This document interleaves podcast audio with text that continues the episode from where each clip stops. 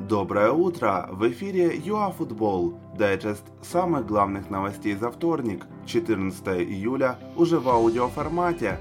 Успехи Малиновского, ВАР для ПФЛ и Монзуль для Динамо и Зари. Поехали! После голов ворота Ювентуса и Лацио Малиновский поиздевался над обороной Брешии, забитый фирменным ударом издали мяч и две результативных передачи, пока это лучшее выступление Руслана в Италии. Лекип даже выпустил про украинца колонку. Вот оно, новое лицо Аталанты.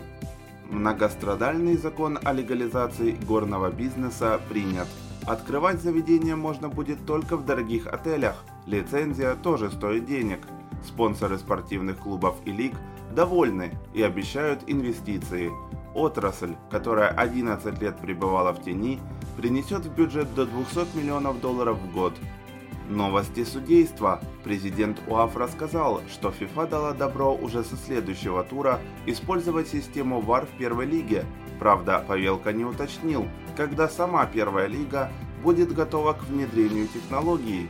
Отметим, что ключевую игру «Динамо» и «Зари» 16 июля рассудит Екатерина Монзуль. Короткая и грустная новость. Карпаты получили трансферный бан.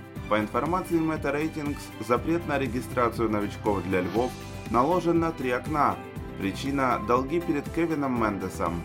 Сборная Украины соберется сразу после Суперкубка. Главная команда страны проведет сбор 25 и 26 августа. Андрей Шевченко хочет оценить кондиции футболистов перед стартом в Лиге наций. Напомнить вам соперников – Германия, Испания и Швейцария.